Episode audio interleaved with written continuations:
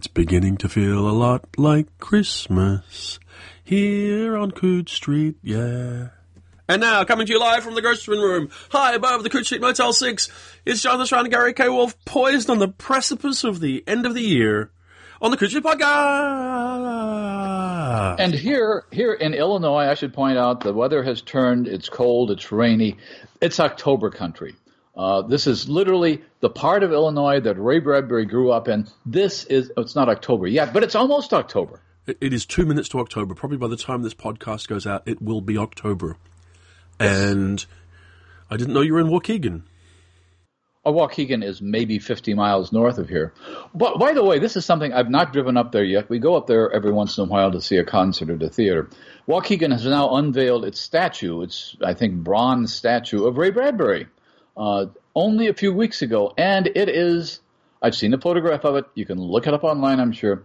It is a statue of a Ray Bradbury riding a rocket like a bucking bronco and waving a book in his hand. As he did so often. As he did so often, exactly. I'm sure that's how he arrived at conventions on a regular basis. Well, it's uh, at, at, least supposedly the face looks like him, but this is one of the things that that tells us is uh, what a kind of general Chamber of Commerce approach to a science fiction writer is. Books and rocket ships. That's pretty much the imagery that uh, that I think a lot of mainstream people associate with uh, with science fiction. A lot of libraries when they do science fiction exhibits, rocket ships and robots and books. Same well, cliches they used 50 years ago. Well, in their defense, though, I mean, that is the primary iconography of science fiction, isn't it? I mean, if you're going to do your own science fiction exhibit, wouldn't a rocket ship feature in it? I mean, maybe not as a bucking horse kind of thing, but still. But but rocket ships, even in science fiction movies, rocket ships have not looked like V two or Saturn V rockets in science fiction for a half century. That is true, but then were you looking in the news in the last 24 hours when Elon Musk's SpaceX people revealed their Starship. I've not seen the Starship it, from Elon. Musk. Well, if, if everyone goes online, if I remember, I'll put a link into the show notes with this episode. But I'll tell you, it looks exactly like one of those spaceships. It really, really does. Well, that probably has to do with exactly what I was saying, and that is that you, you, you get people who are essentially using the iconography of science fiction of a half century more to, to, to visualize what is, let's say, let's, let's admit, it is a science fictional concept. Um, and once you're talking about a starship, which presumably will not launch from the surface of the Earth, you can have any shape you want. Star, starship launching from the surface of the Earth. I think oh, it is going a, to launch. Yeah, I mean, is it an actual star starship? No. Uh, but is it a spacecraft? Yes. Is it uh, rocket shaped, yes. Is it's basically it looks like a large silvery version of their Falcon Heavy uh, booster unit, and it's very striking looking. I mean, I was going to say, you know, you're talking about science fiction and rocket ships and iconography. One thing that I think is true is that where where science fiction doesn't predict, in a sense, it preempts. It does something that resonates with somebody, and then they work to make it real. I mean, this is the the, the Bill Gibson neuromancer internet kind of virtual reality effect where you know the, the, the people who fell in love with neuromancer lo- loved it so much that they wanted to make it real. And one of the reasons you design rocket ships the way we do i mean there's there are a bunch of them but one of them is you're making them look the way you expect them to look because of what you've seen in science fiction imagery. I think that's true except that science fiction imagery uh, using that kind of rocket ship was uh, last seen. That's a good question. A, a, good piece of trivia. When is the last uh, Saturn V style manned rocket used in a science fiction story, not in something like the first man movie? Um, certainly, I, I, saw Ad Astra this weekend. It it does have a a, a, a three stage rocket that launches in it, but once you're in outer space, the spaceships look like descendants of the space stations in 2001 or in Interstellar or um, even the more realistic, closer to home ones like in Gravity. Uh, the I, I, think a generation of people growing up on those movies wouldn't recognize uh, the rocket ship from Destination Moon back in 1950. Maybe. I mean, certainly there are a couple of different schools of of, of spaceship design, if you will, or, or, or, spacecraft design in the real world, and they, the, the ones we haven't seen much of are the ones that are actually descended from, if you will, the the industrial look of uh, Alien and the Nostromo and everything else, where they actually look like industrial refinery platforms in space. Because, of course, there's no reason in space for them to be needle shaped or aerodynamic. No, and I think I think those designs were very creative designs. I mean, I, they, they were uh, functional, uh, unglamorous, uh, really bad workplaces. Um, and I think the idea of spaces, and, and, and, there was a whole series of movies that followed. There was a movie called Pandorum, which was the same sort of thing. The idea of the goth, the industrial gothic castle in space seemed to dominate a certain brand of science fiction horror movies for a good 20 years after Alien. It's true. Um, it's true. Speaking of not being aerodynamic, and without making it personal about either of us, yes, you have a very non-aerodynamic project just out from the Library of America, a great big rectangular chunk of paper. Uh, they're they're two volumes uh, and, and, and a slipcase, and uh, it's technically not out until November, but everybody seems to be getting copies of it already. Apparently, people who pre-ordered copies are getting them. It's um, if you, I have. If you buy it direct from the Library of America, if you go to loa.org you can purchase it at a 20% discount with free shipping within the United States. Isn't that a plug? Um, I, now, right now. Two, volume, two, two hardcover volumes in a handsome slipcase with, is that Paul Lehr art on it? Paul Lehr, uh, who, for people who are paperback collectors, will uh, remember was probably, along with Richard Powers, the most prominent cover artist of the late 50s into the 70s. A lot of you know, James Blish and Heinlein.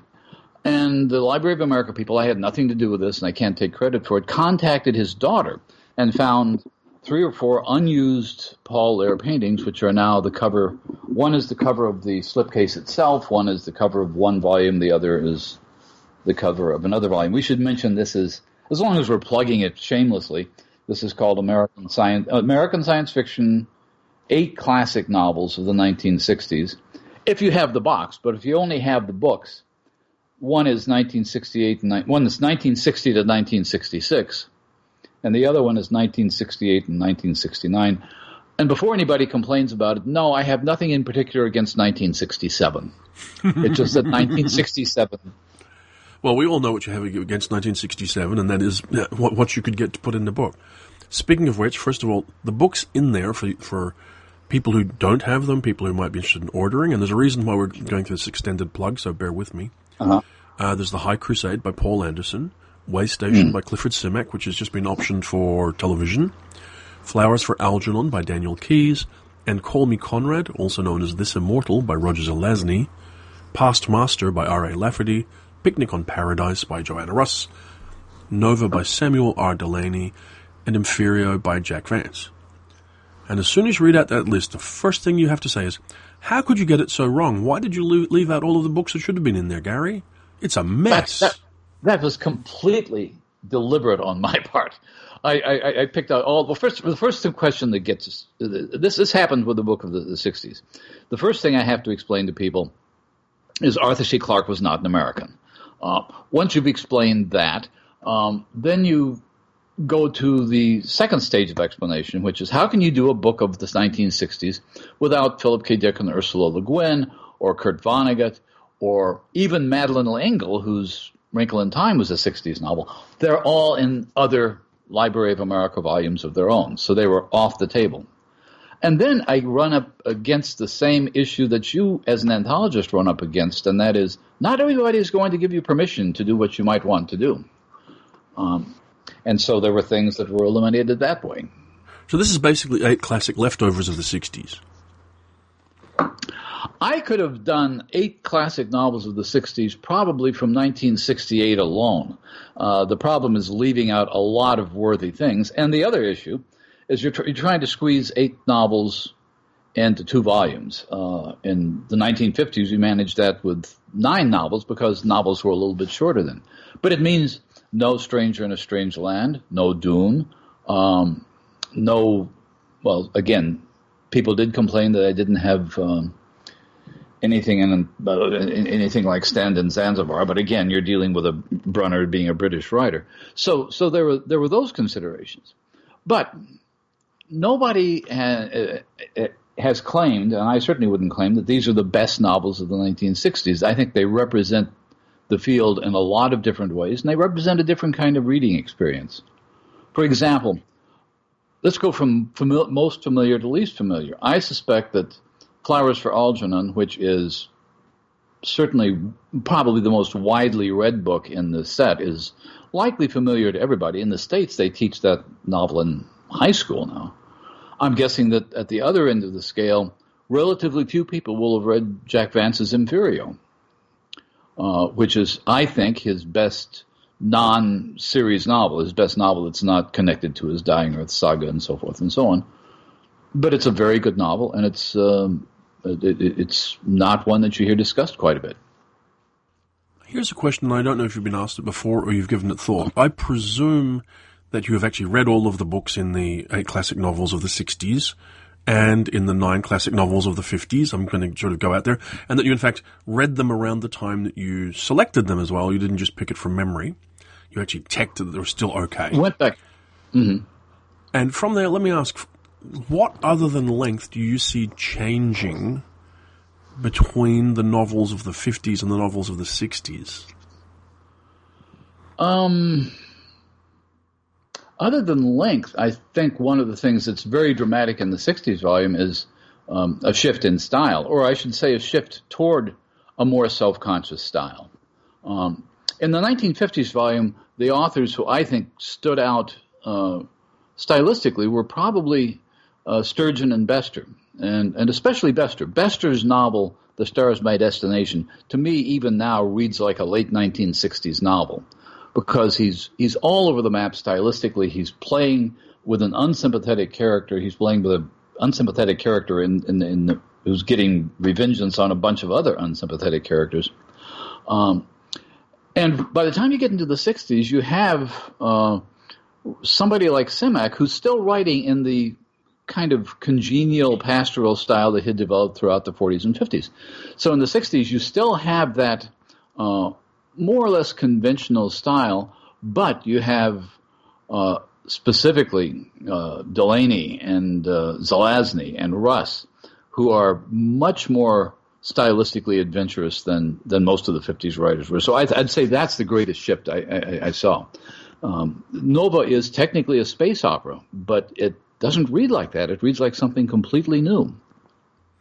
Although I realize that the way the contents of the two volumes in the in the in the this set split is based around what was available and book length and practicality as well as anything else. Do you think that the second set of books, the ones that are comprised the Lafferty, the Russ, the Delany, and the Vance, mm-hmm. actually show the beginning of the arrival of the new wave? Oh, I think yeah, they, they do to the extent that the new wave was an American phenomenon, um, and I think it was in terms of short fiction because the new wave in America I associated primarily with oh maybe three editors. One would have been Judith Merril, one would have been C.O. Goldsmith, the Lalli at Amazing and Fantastic, and one probably would have been Terry Carr, although that is a little bit later. Uh, but there clearly was, uh, and and another one actually would have been Fred Pohl, who was doing very innovative things at, at, at Bantam Books for a while. So yeah, I think that the new wave, uh, without calling itself such, was clearly expressed by something that, uh, by by novels like Nova or um, and Call Me Conrad. And because, because I mean, if you compare a book like say The High Crusade to a book like Nova, they, mm-hmm. I mean, the, the High Crusade, which is a strong book, so I'm not in any way criticizing it, does read more like uh, a book written in the chronological shadow of the 50s, if you like. Mm-hmm. It's in that it's in that sort of overlap as we move into the 60s. Whereas a book like Nova, uh, maybe a book like uh, Picnic on Nearside, they begin to look read like foreshadowings of what we're going to see in the 70s. I think so. Um, I think one of the things I did want to do, and it, it just uh, when I was reading uh, novels throughout the 60s. And one of the things I thought of going in was we should represent the whole decade. But with science fiction, with literary history, as with history, when we think of the 60s, culturally, we tend to think of the late 60s. We tend to think of 1967, 68, 69, Woodstock, uh, you know, countercultural movies, um, the assassinations, the violence, the, uh, in, in, the States at least. Um, but in fact, the early 60s, as I think Way Station demonstrates, and to some extent uh, the High Crusade, the early 60s looked a lot like the 50s there wasn't a sudden there, there was not a sudden moment in, in, in, science fiction history when everybody said it's 1960 let's write wildly experimental coruscating prose now. Um, well also i mean i assume i mean i have to pull it out because i'm now doing this this part from memory that books like high crusade uh, the way station possibly even flowers for algernon really have their origins and may well have been partly written at the tail end of the 50s as well well, Flowers for Algernon, uh, certainly the short, short story Flowers for Algernon dates from 1959, I believe. Um, and and Daniel Keyes, it, it, whose whose uh, actual birth name was not Keyes. I've forgotten what it was. The Library of America people found this out. But Daniel Keyes is often thought of as somebody who came into the field from outside, who wrote one science fiction story and then moved on he grew up in the field. He grew up uh, working as an editor of science fiction magazines. He worked as a, an assistant editor for Stan Lee's comics back in the early 1950s. And his friends were people like Damon Knight and Judith Merril and um, what was then called the Hydra Club. So, so very much you can see Flowers for Algernon, even though it was very much his idea and might based very heavily. Uh, Daniel Keyes wrote a book called Algernon, Charlie, and I about the mostly about the origins of the story. It's a very personal story, but it's one that came out of his involvement in the science fiction community in the early 1950s. And I would make an argument that uh, the two authors, uh, Jack Vance and um, and Clifford Simak, uh, really developed their styles in the late 40s and early 50s. The one oddball, of course, as he is in any list of writers possibly come up with, is Lafferty, who is who is I think, if I'm not mistaken, older than Vance or uh, or uh, Anderson or anybody else or Simak. I think he was actually older than Clifford Simak, but he didn't start writing until he was in his 40s or 50s, I believe. Yeah. So so he comes out of uh, of nowhere, and this is the other problem with the idea like new wave. Uh, is new wave something that happens among authors, or is it something that happens among publishers? Because Lafferty was going to write what he wrote no matter what, as you are well aware from having edited the best of R.A. Lafferty.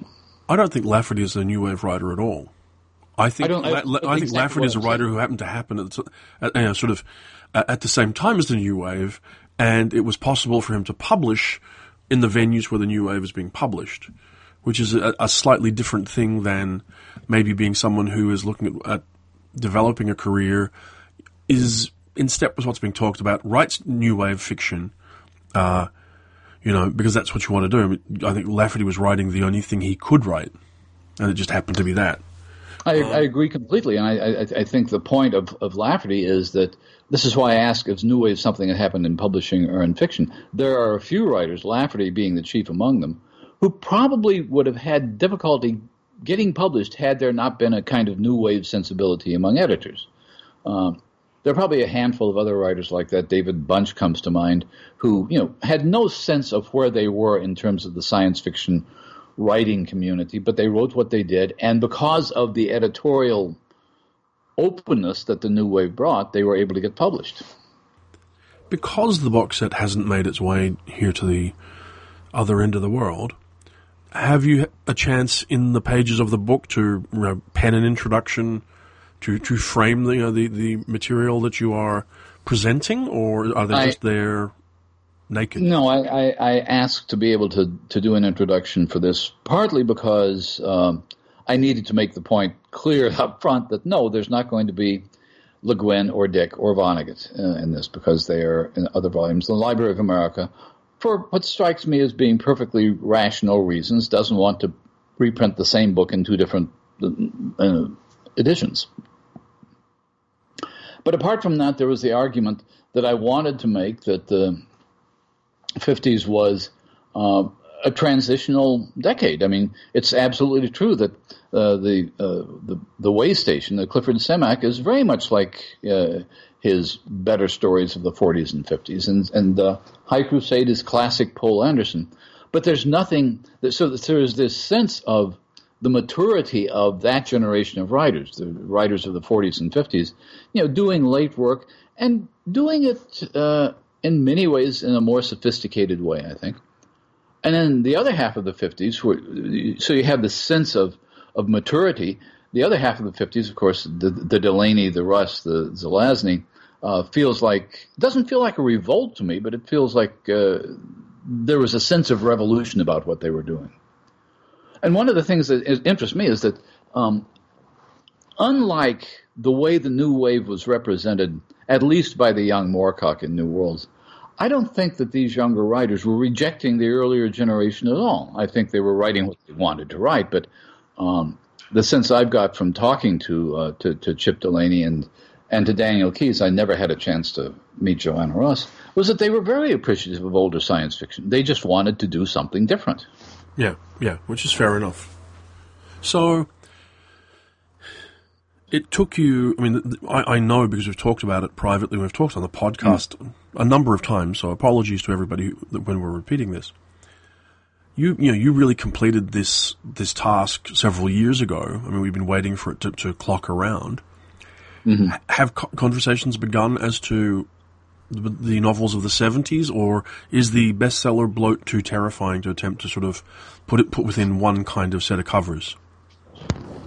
Um, we the, the, conversation is at a very early stage. I think one of the things that the Library of America is interested in doing now is looking at uh, representing science fiction not simply in terms of um, these omnibus collections like this. Now, there may very well be uh, a volume of the 70s. I have some ideas in mind for it already, as a matter of fact, which I would be glad to share with you.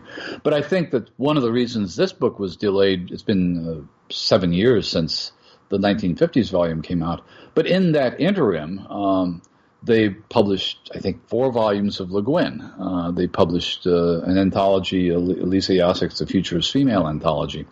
Uh, they've developed interest in doing individual volumes about individual science fiction writers, which is more the Library of America's traditional way of doing things. Um, so the, the, the real question is who is likely to be a possibility? Uh, they started with Philip K. Dick. They did one volume of Lovecraft, who's marginal to science fiction, but belongs in this general fantastic area. And then they've um, they've done Le Guin and they've done Shirley Jackson. So I think there there's a lot of openness to looking at, uh, at different writers. Uh, the 70s, the problem, of course, would be uh, that you're dealing with uh, sometimes more bloated novels, sometimes not. I mean, some of the novels that immediately come to mind in the 1970s would be uh, Silverberg's Dying Inside, uh, Joe Haldeman's The Forever War, um, Kate Wilhelm, where late the Sweet Birds sa- sang. Um, and then th- none of those are excessively long novels, so I think it's possible to put together um, some kind of a selection like that. Do you have a feeling, based on your experience over the last decade working with Library of America, that there actually is a an imperative to either do the 70s or acknowledge that the individual books may be done based around authors instead. I mean, having done Picnic at Nearside on Nearside, for example, Picnic in the, Paradise. Oh, Picnic in Paradise. Sorry, sorry, because Picnic at Nearside is Varley. Yeah. Uh, having done that, it would be obvious to put the female man into the '70s volumes. But mm. do you get to stage where you start going, well, it's better off if they just do a, a Russ volume instead? One of the things we talked about at, uh, at, at some stage, and I think space considerations became part of it.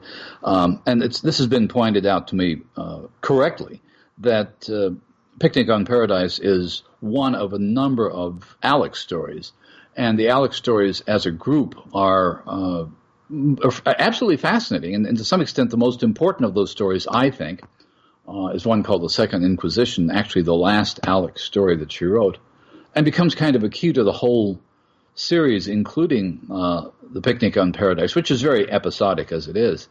Um, so there was some discussion about could we fit in the other Alex stories as an appendix to the volume or something like that. It didn't, didn't happen. I mm-hmm. can't mm-hmm. necessarily explain why, but I think yeah, there would be a, a had had I had uh, my way, I would have probably had a volume of Joanna Russ. Well, I think that it's, I it's, think it's, a volume of Chip. Uh, yeah, a volume of Samuel R. Delany seems to me to be entirely reasonable.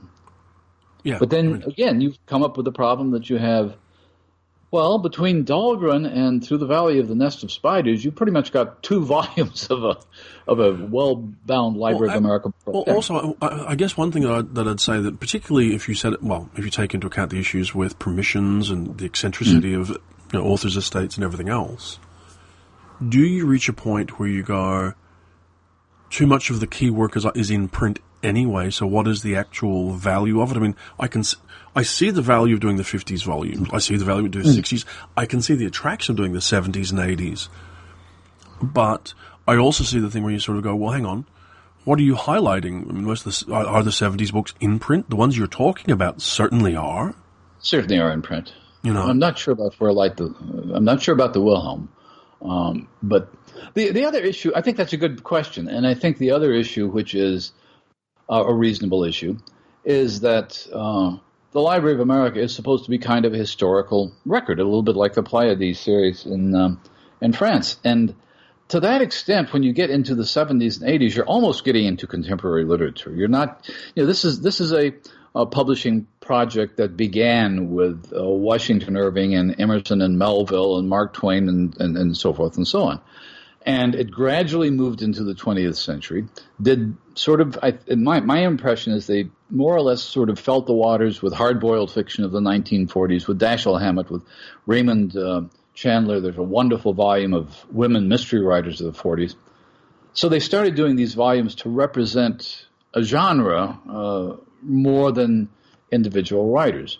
For example, there's a really good mystery novel um, in the women writers of the 1940s called Laura. It was made into a classic movie. It was written by a woman named Vera Caspary.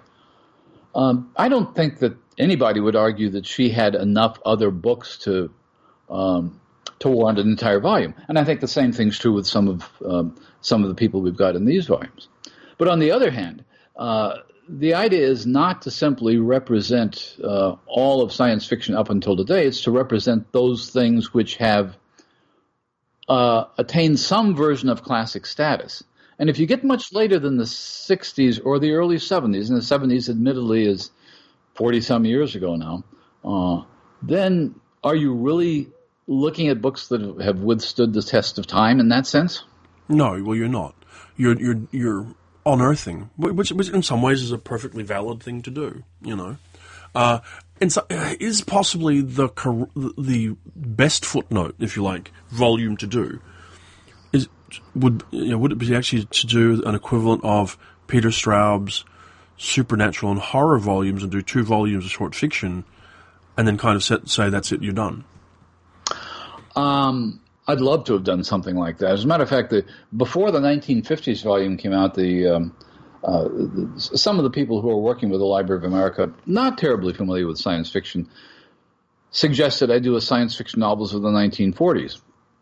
To which I responded, not quite along the lines of name one, but there were not a lot of science fiction novels in the 1940s published as science fiction novels. Uh, so my suggestion was, why don't we do a short stories of the 40s and novels of the 50s? And then when we saw how many novels in the 50s there were, the short story anthology sort of went uh, by the way. But but you know, Straub's American Fantastic Tales would be a good model for a kind of um, historical anthology. You and they've done. Do, uh, American science fiction in the 20th century from 1900 and 1950 and 1951 to 2000, 1999.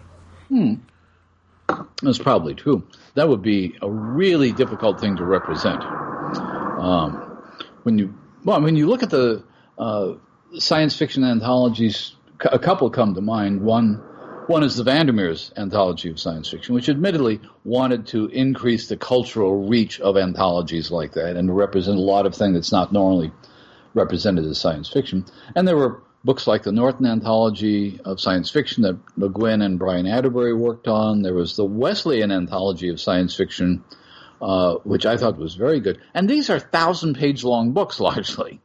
Um, and to represent um, all of 20th century science fiction in two volumes, I would be really intimidated at that idea. Well, yeah, though remember you are also limited by the Library of America's own mission, which would be its North American mm. science fiction, really United States science fiction.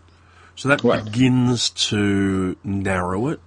And I guess, and it, uh, in step with what the Vandermeers did, but on a, a, a North American level, you would have the ability to perhaps rebalance the tale being told, because that would be the temptation, wouldn't it, to, to broaden and move away from the classic Gernsback continuum view of science fiction. Mm-hmm. It's an interesting thought.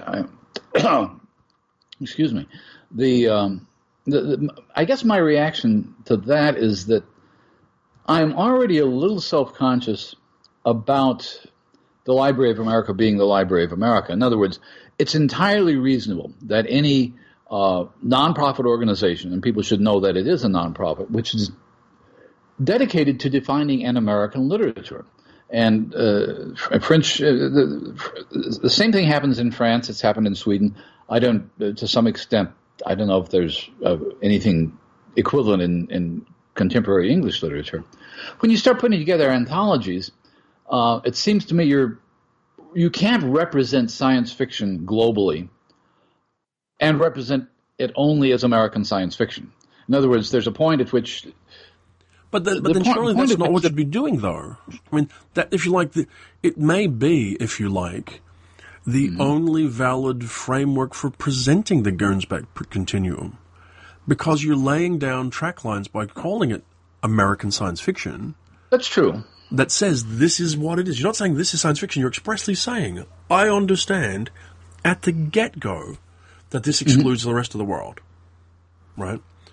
And well, it's a, it, it, the idea is not to exclude the rest of the world so much as to say what is quintessentially American about this. What makes well, this American science fiction as opposed to British or German or Japanese or Australian science fiction. And then I think you see that's the other thing that would be interesting about doing it and why it could be quite an interesting experience to do, and that is to stop and go, well, okay, let's. Obviously, you're talking about a baseline acceptable level of quality of work.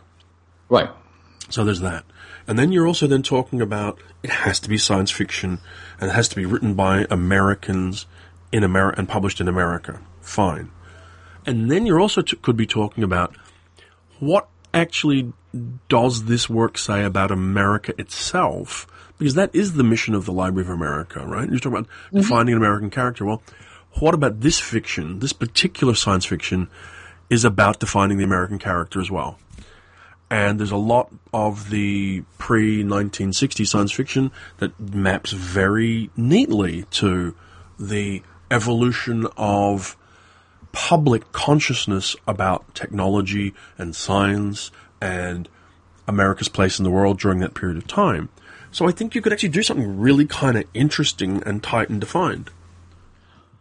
I think you could make uh, what you're talking about is making a very interesting argument about the nature of American science fiction in, in terms of its short fiction over a period of time.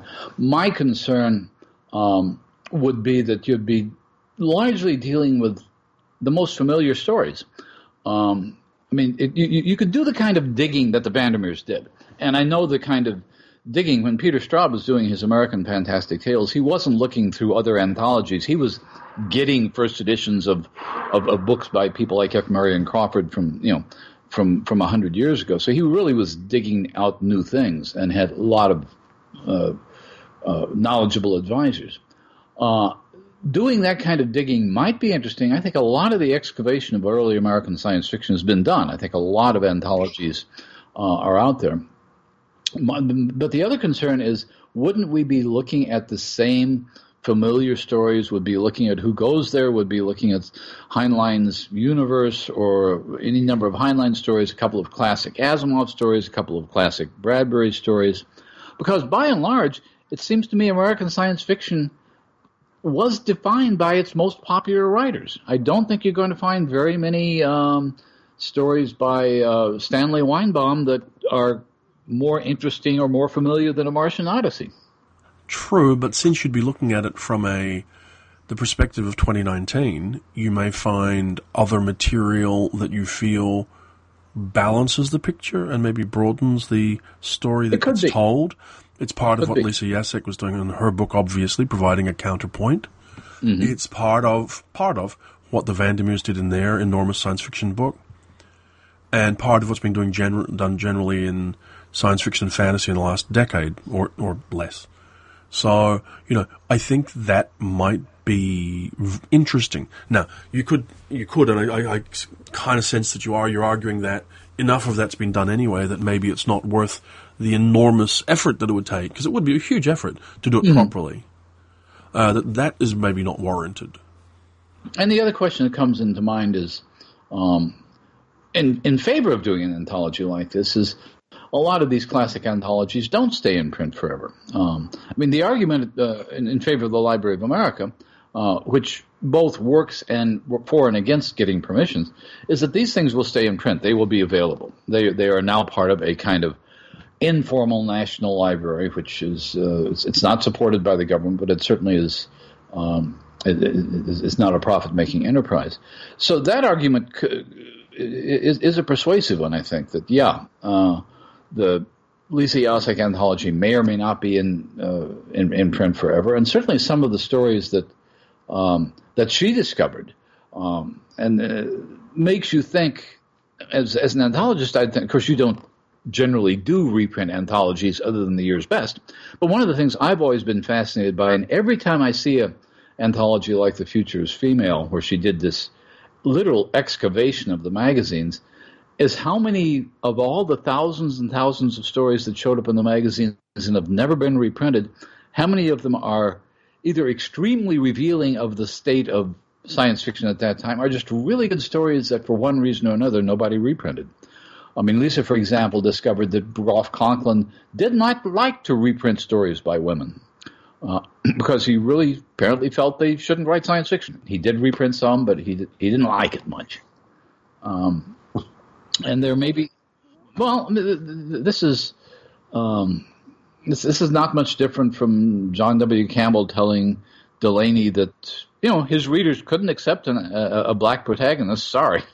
Um, but then yeah. again, you, you I mean, I mean, surely I, one of the reasons most of that material remains out of print is what I what I think of when I think about this: the Justine Larbalestier argument. I mm went hmm. back and I read it, and it was terrible. Um, which I'm sure is true, and I'm sure that uh, that that a lot of the stories uh, that are left in Planet Stories are better left there. But the point I've made also uh, is is that stories that were reprinted in the first round of anthologies in the late 1940s and 1950s were overwhelmingly stories from Astounding. And there are stories now that, in one sense, looked formulaic and tacky, uh, but in another sense, look a lot more advanced than they did at the time. For example, Leigh Brackett's uh, Pulp Stories. Um, she was a very conscious, it could be a very poetic stylist when she wanted to. She certainly taught a lot to Ray Bradbury. Uh, she certainly wrote at least one, uh, I thought, very good adult modern science fiction novel, The Long Tomorrow, which was in my 1950s set for the Library of America. But she made her living writing, and, and, of course she went on to write Hollywood movies, but she made her living most of her career writing pulp stories about, I think, Eric John Stark, and some of those were terrific. And C.L. Moore stories were terrific. So, uh, and I suspect that by now most of them have been unearthed. Um, They're available in one way or another if you're willing to go to specialty presses and everything else. Most things are available one way or another. Well, one of the things, one of the most interesting series of anthologies which I had, um, and and gave way to simply Mike Ashley's History of the Science Fiction magazines. But the first couple of volumes of that were history of the science fiction magazines with stories illustrating the points he was making. So you could really see the kind of editorial evolution of the field over a period of time. And uh, and Ashley's books are utterly fascinating because he seems to have read through every edition of every science fiction magazine in both the UK and the United States over a period of nearly a century now.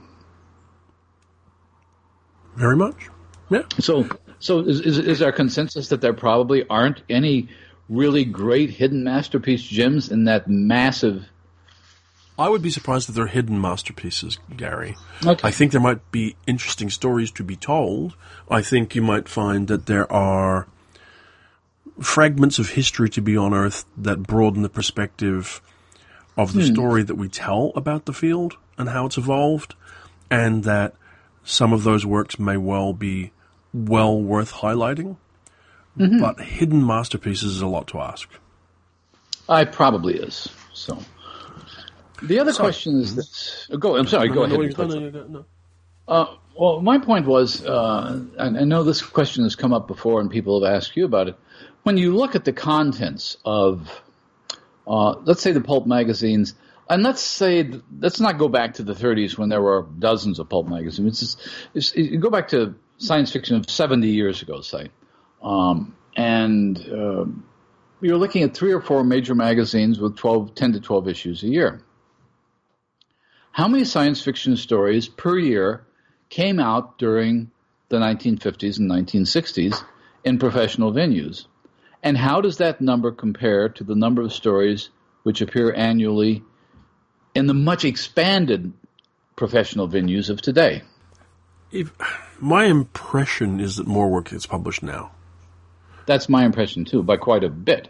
Uh, it's my impression that there is a almost endless cavalcade of small publishers and medium-sized publishers, and the more publishers there are, then there uh, uh, the the more opportunity for exactly this thing, you know, for for for more and more and more and more um, work to be to be published.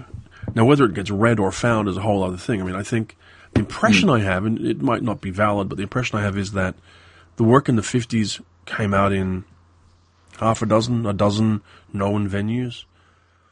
Yeah. Anybody who was reading at that time, you know, who, who you talk to these days, will tell you that it all happened at a time when you could read everything, you know, the thing you can't do anymore. And now it's just a snowstorm. I think it is, and I think, and it's a snowstorm of what appears to me to be a higher general level of, I'll say competence, if not quality. In other words, the 1950s market had the big the big magazines. It had uh, uh, analog, or it was still astounding then, fantasy and science fiction. And, and Galaxy, but there was a secondary. There were the, there were the junk magazines. There was super science fiction. There was future science fiction, things where you know uh, uh, the things where I know that Ellison and Silverberg would write half or more of the contents of a whole issue.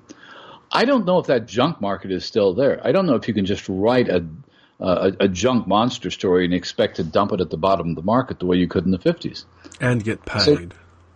and get paid for it. Yeah. I don't know. I don't know. Uh, I'm certainly, you know, uh, there is there are places where you can make your work available to the world and not get paid, Oh, yeah. and a lot of that work actually is much more sophisticated than what you're talking about anyway. I think that there are some, some small semi-prozines where it feels like you can kind of, if you send them work, you will get published. But I don't know that the kind of second, in fact, I'm not sure that I really think there's a lot of that second, that same kind of second string publishing right now.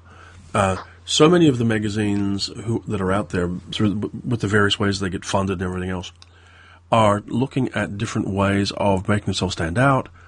So they want to be seen to publish and to, to pay close to SFWA rates. And if, if you're getting paying close to SFWA rates, well then you're beginning to push for a certain kind of quality along with that. So yeah, I'm not sure it's, it's there.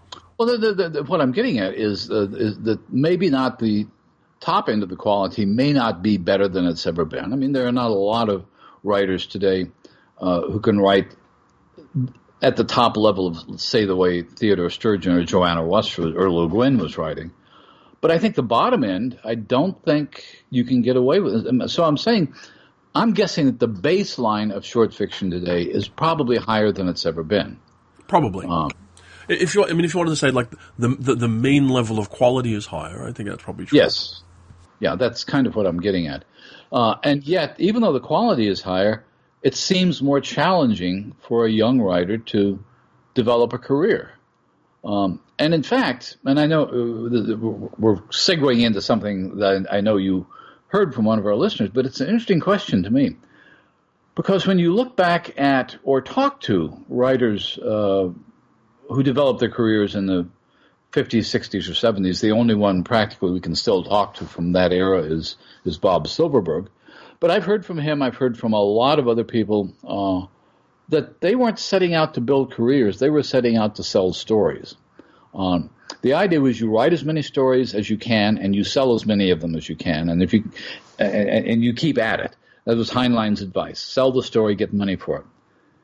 Now it seems you have to design a career before you even begin. Uh, you have to have your own mechanisms for publicity, for promotion. You have to have strategies. You have to know when you can put together a collection of short stories uh, for a commercial publisher and when you put together a collection of short stories for an ebook that you just put out there.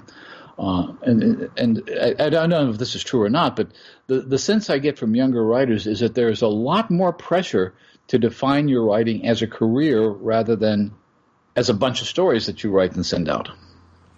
I certainly hear most writers that I talk to talking about in terms of developing a career and working mm-hmm. out how to get paid which is completely reasonable. Right. I, I'm not sure that I'm convinced that there are, you know, there's one pathway to it, any, or if there ever was. I'm not sure it's even clear what that path is. I do think that we are pushing into a time where it's harder to maintain a, a professional career as mm-hmm. a full time paid career. I think we're seeing more writers sliding, well, more writers choosing, not sliding, sliding is the wrong word, choosing to have a mixed career, if you like, where they have a day job and then they have, you know, the, you know, the, the, the work that they do, you know, the writing income that they get. I think it is difficult to, very difficult to derive a stable income as a writer now. I think it's harder than it was arguably. Actually, do I think that's true. I was going to say, do I think it's harder than it was in the 50s and 60s? I think it's harder than it was in the 70s and 80s. I think in the 50s and 60s, the idea of being a paid science fiction writer who could have a career and actually live off that money was an emergent concept rather than a developed concept. I remember uh, talking to, yeah. Uh, no, no. Uh, uh, one time I remember talking to Algis Budrys, who began publishing in the early 1950s, and he was more or less of the generation of Silverberg. And he said that it, these are writers who grew up reading the pulp magazines in the in, in the 30s and 40s, um, and unlike Heinlein or Asimov, they grew up with the idea I can be a science fiction writer for a living.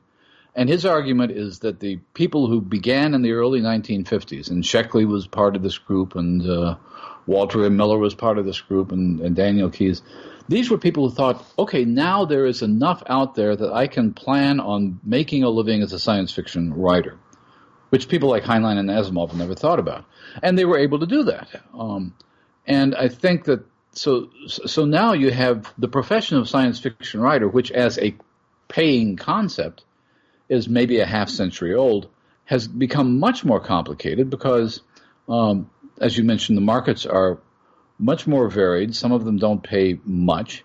And there are other kinds of things besides day jobs. You can write comic books, you can write uh, graphic novels, you can write games, you can do um, Hollywood kinds of con- uh, consulting and this sort of thing. So it, it seems to me that piecing together a, a, career as a writer is much more complicated than it was back then. I think it is. I think that's a, an artifact of changes in changes in publishing uh, I, I think that the comparative death of the mid-list has had a huge impact. I think that now the the shift towards people believing that fiction is something you should either not pay for or pay a small amount for, that gets hyper discounted by the Amazons and whatever of this world, so that it's harder to make an actual living at it. I think that's a reality, and you're in this whole terrible gig economy kind of concept where you have to, you know, do a bit of this and a bit of this and a bit of this and a bit of this. And yes, there are some people who are doing very well at it.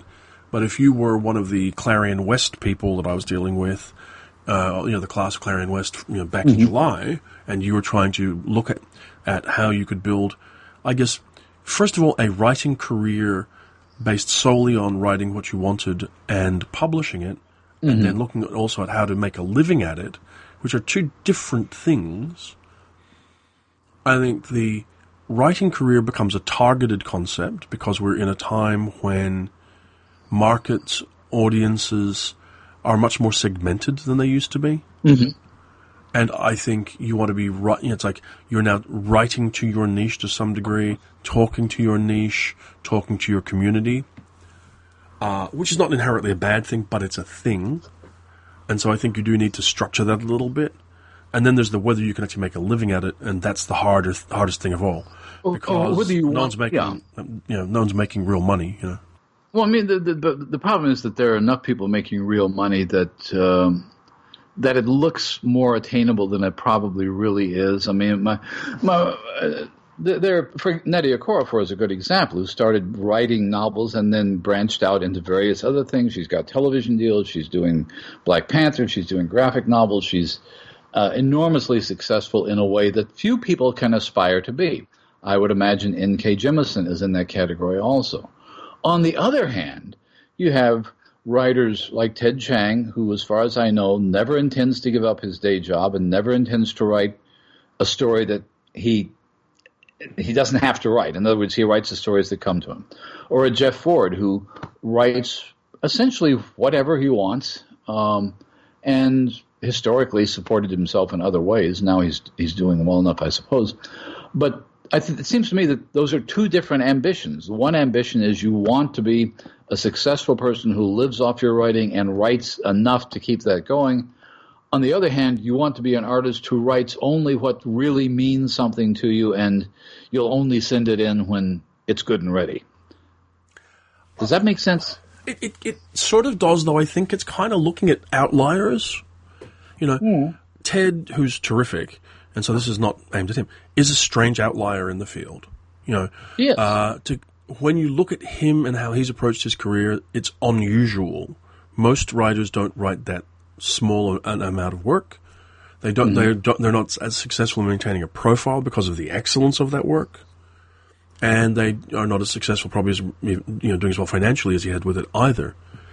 Uh, the Nnedi Okorafors and Nora Jemisins and the handful of writers who right now are doing extremely well, and it looks as though Charlie Jane Anders may be moving into into their mm-hmm. number, and it looks like a couple of other people are, and that things look very promising for Tamsyn Muir with Gideon the Ninth, which is a bestseller at the moment. I think they they're the outlier. It's it's the it's what's happening to the writer who comes along and sells, you know, two, you know, a few short stories, some mid-list novels, and they're they're good. I mean, a, a good mm-hmm. example I think off the top of my head would be more like Suzanne Palmer, right? Who had her mm-hmm. I, her, her novel Finder come out this year, and there's a second novel coming out next year. And I don't know anything about the finance of it at all, but I'd bet there were mid-list advances. And mm. she publishes in magazines. She publishes very good short stories, but is trying to obviously develop her name and get a stable level of awareness in the field. Those are the people who, you know, and those are that. First of all, those are the people who are the core of everybody writing, and they, that career, that one where you're trying to build a profile, is the most common one. The, the TED or the the Nnedi thing. I mean, Nnedi to some degree, Nor in a different way, a couple other people in different ways, get kind of hit by lightning, and they're in that top percentage of, you know, people who are earning Right. money. Uh, then there's people who have that top percentage of re- reputation, which don't, doesn't always correspond. Uh, but I mean, the, the core question was, you know, do you need to be more prolific now to make a name? Do you need to make a name to have a career? How do you go about it? What's the right strategy? You know, where should you actually go to submit your work? And I think when you're looking at it from that perspective, depending on what kind of work you're writing as well, that, that that's a huge factor. I think that the um, the search for eyeballs for readers has to be the the premier thing for a new writer. I mean, like if you were just starting up, or you were a handful of short stories into your career, or you've just sold your first novel, you're looking to get the largest number of eyeballs possible. You're looking to sell to a larger publisher if you can. You're looking to uh, get published on Tor.com, where half a million people could potentially look at your story. That kind of thing. But that takes time and building and submitting and all that. I don't know if there's more pressure to produce more, but I think to make it count, yes, and I think there's more pressure to make it remain available. Um, okay, or, to follow up, I guess, with, with, with, something that's very successful. I mean, one of the uh, a, a, writer who I know you've you've edited, Saad Hossain, for example, strikes me as a very distinctive voice. You come out of the gate with something that doesn't sound like anything else anybody has heard before, which is more and more of a challenge these days. Uh, but it's a challenge that more and more people um, seem to meet. And, you know, on, on the basis of the one story, maybe two stories, maybe three stories I've read by Saad Hossain, I want to see what else he's doing. I feel the same way about Alix Harrow. I mean, I've read one novel and maybe two or three short stories. Um, that's enough to make me want to know what's going on with that writer. And I think making that um, sort of distinctive, it's not always a distinctive voice, but it may be a distinctive voice. In the case of Hossain, I think it is. Um, I think that becomes as important, if not more important, than being prolific. Um, because one of the questions that come up is, does a writer have to just be more prolific than ever in order to make an impact now? And I don't know the answer to that because there are writers. there is an answer to that because I don't think there is a single answer. You know, it's like if you write one book and it has an enormous impact and sells very, very well, you don't have to follow it up that quickly. You know, uh, sometimes you're pressured. I mean, I, I, would imagine, though I don't know this, so I'm speculating, and I want to be very clear about that, that there's some pressure on Tamsyn Muir to deliver the three Gideon the Ninth books in tight succession so they can be published close together to make a broad, bigger impact. You know. Well, uh, and, and uh, yeah, and I think that's that's a genre thing. I think that has to do with markets rather than uh, uh of the quality or the uh, impact of your work. I remember remember we had uh, a few years ago when uh, William Gibson was on the podcast along with um, Eileen Gunn, and I, I, mentioned something like at that point he was two or three years between novels. Now it's something like four years between novels, and his response was that is an artifact of the science fiction world. He thought that you know people people don't badger Margaret Atwood or Joyce Carol Oates for not publishing a novel every year, but if you're in a field like ours, you're expected to follow up your success almost immediately with another success. And, and it was clear that he was thinking of himself in terms of that literary market rather than the genre market. And I think he's right. If you have the kind of reputation that he has now in the general literary field. Sure. I mean, if, if you can afford to publish, if you can afford to publish on that um, that kind of a cycle, then fine. You know, but yes, you're right. The the genre's history as a pulp field suggests that when you're producing genre fiction, you're going to produce with regularity, build an audience, right. keep it coming out, those sort of things, particularly at book level and if you're doing reasonably well. Or there's that other alternate strange thing that sort of says, just to make, even if you're only doing moderately well, just to keep your name going and you can have a niche, you know. Uh, so right. Who knows? You know, I don't know. But we're not going to get to the end of this here right now. We're almost at the end of our hour, believe it or not, Gary, having really? waffled around in something that I can't imagine anyone will find interesting. But, you know, and then we'll come back well, next I mean, week and try again. Uh, well, we, we can try again. I mean, certainly anybody who wants career advice uh, listening to this podcast would have nothing useful to take away from it whatsoever. Nothing at all. Not at all. Uh, you know, except, fact, maybe except we should do something coherent there, but yeah. Uh, well, I mean, I will say to young writers, hey, if you write really good, we'll read you. Yes. That's yes, pretty much not it. very, very helpful, is it? You know? No. No. I mean, now we have to sort of turn our attention, you know, sort of in the background of all this, of course, Gary, and this is sort of the segueing back to where we started, which is we're getting to the end of the year, and we're going to have to restrain ourselves from talking about preparing Locus recommended reading. I'll be working on the year's best science fiction 2020 which is my, my next big project as soon as I've finished and delivered Made to Order, my robot book for next year. Well, now, the year's best science fiction 2020, we should clarify, is a new series. Uh, and it is it is from Saga. It is only science fiction. It is not science fiction and fantasy together. Does that make it more or less challenging for you? So much more challenging for me. Really? So much more challenging. Not even a little bit, like so much more challenging. Was is that because science fiction is harder to choose from than fantasy, or because you have? I don't. I don't understand why it's more challenging. It seems to me okay. that I'll tell you why it's more challenging. There's a couple things. The first is when you're doing the best science fiction and fantasy, you don't have to get into codifying and defining what you're talking about. You have built into it a very a deliberate structural va- vagueness. A thing that ah. says, I'm going to publish, I can publish rocket ships, I can publish dragons and unicorns, and I can publish anything in between that's kind of in that space. And it's all valid, right? I can do that. When you put your flag in the ground and say it's science fiction, it must pass some kind of litmus t- test as being science Ah. fiction, right? And I think that's a very reasonable thing to do. I'm sure that it's something that Neil Clarke does in his book. I know it's something that uh, Gardner used to do with his books. Yes, right. Is it science fiction? If it's in, it must be science fiction. And one of the challenges right now is everybody thinks it's clever as hell to uh, blend and muck around with genre, which is fun, and that works. But what it also can do is it means that something that some quite often looks like science fiction isn't science fiction. Or you read a chunk of it and you're going, this is all science fiction, and then a dragon flies by and you're going, yeah, okay, so that wasn't science fiction at all. Yeah, I can see that. I mean, I, I've, I've heard the argument before that uh, that that one supernatural or one unexplained element turns science fiction into fantasy if if everything else is completely a technocratic fable. If there's a ghost or a dragon, but then of course you have Michael Swanwick's you know Iron Dragons with with, with jet engines. So And here's the thing: You can turn- I don't. I don't think there's anything wrong with blending and blurring genres at all. Uh, I understand the interest in it. I enjoy reading it, but this book has I- a definition. It, it's that's its frame.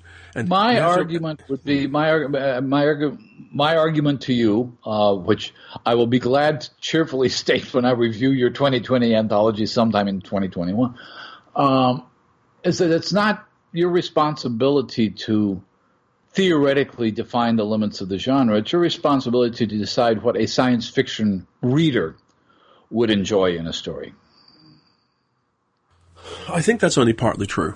I think you ha- you have to have you have to have a stake in the ground with it because I mean, There has to I be mean one of the things you can things you can say is this is science fiction. This is what the field is seeing as science science fiction right now. But even then, you're starting with the feeling or with, with some kind of way of determining that it is science fiction. And the thing with defining science fiction, as everybody knows, is as you fall down that rabbit hole, it doesn't get clearer; it gets murkier.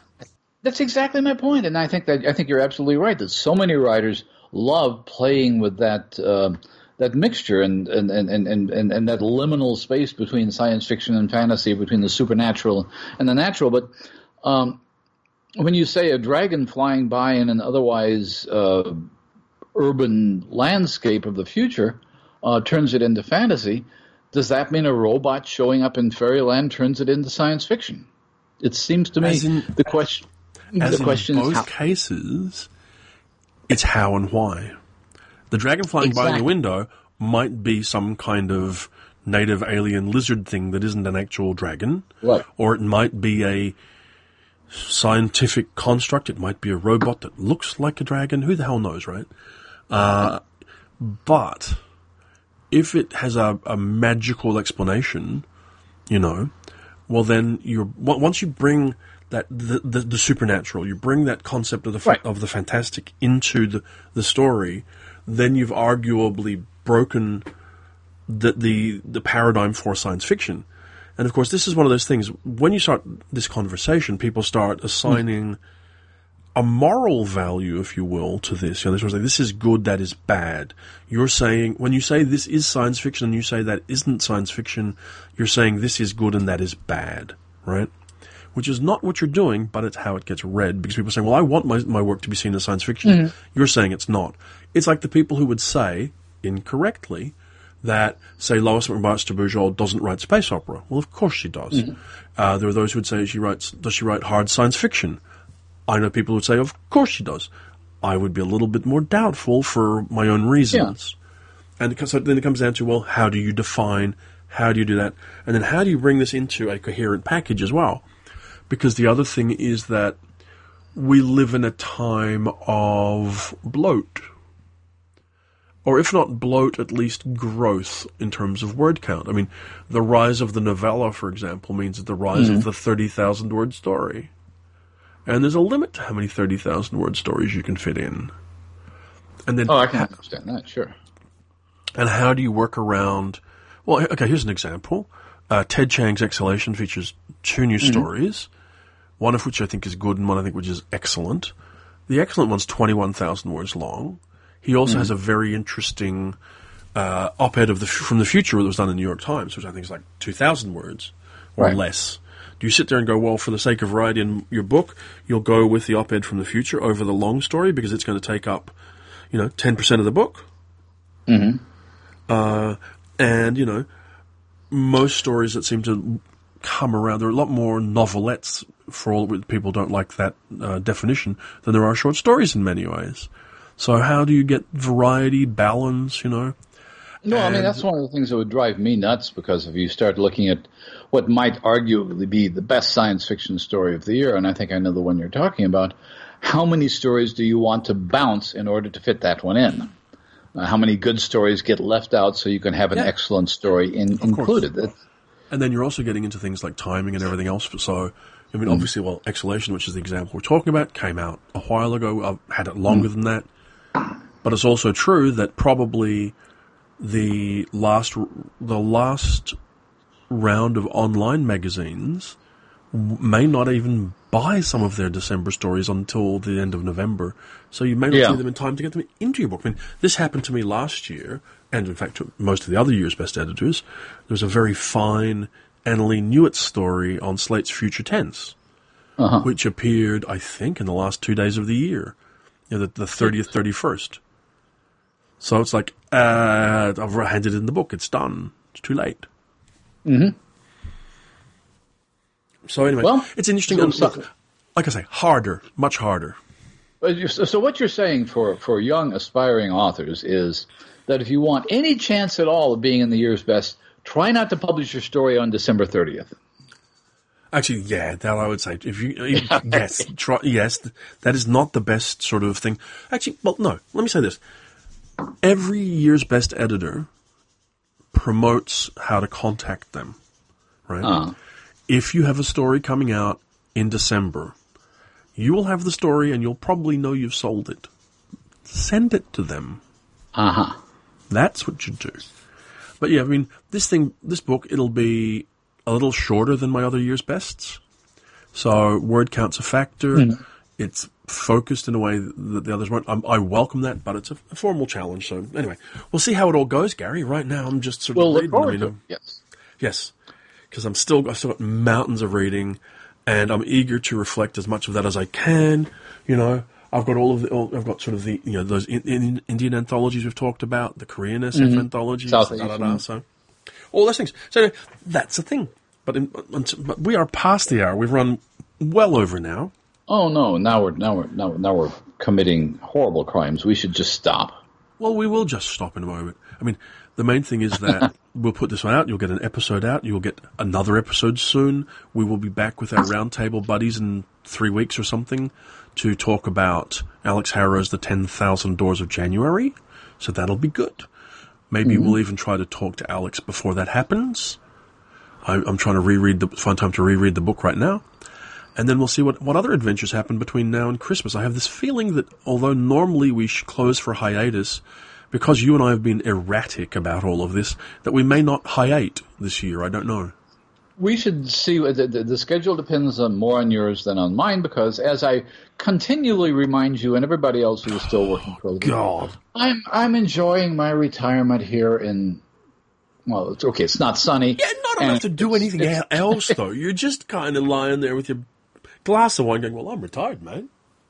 I'm, I, I, I've, I've finished my whole bottle of wine. We have to stop podcasting. Ever again. No, next week there will be a new bottle. Oh, uh, I would also say today is the 29th of September. Hopefully, this will go out on the 29th of September. Uh-huh. There is maybe 48 hours to buy your membership to Conzealand at conzealand.co.nz, I think, oh yes, before it goes up, um, like 20 or 30 bucks or something. So, worth thinking about. Because we will be So there. unt- And we will be there, absolutely. In Um, Wellington, New Zealand. Yes, don't fly. If you fly into Auckland, I've discovered you will then have to get another plane to Wellington. Because it's 900 kilometers away. Yes, it's not exactly a cab ride. It, it's, it's the actual full length of the island, of the North Great. Island. It's like, whoops. So, yes. Do, I mean, unless you're going to drive around and enjoy the beautiful countryside and the wine and, and the hobbits. But I have heard from people who have gotten their reservations already that it, it, can be complicated from the States to get to Wellington, so it might be worth looking into now. Yeah, yeah, absolutely. I mean, you, uh, yes, that's all true. Anyway, so that's that. We will be back. All will be great. And yes, I will talk to you next week. And until then, this has been the Coode Street Podcast.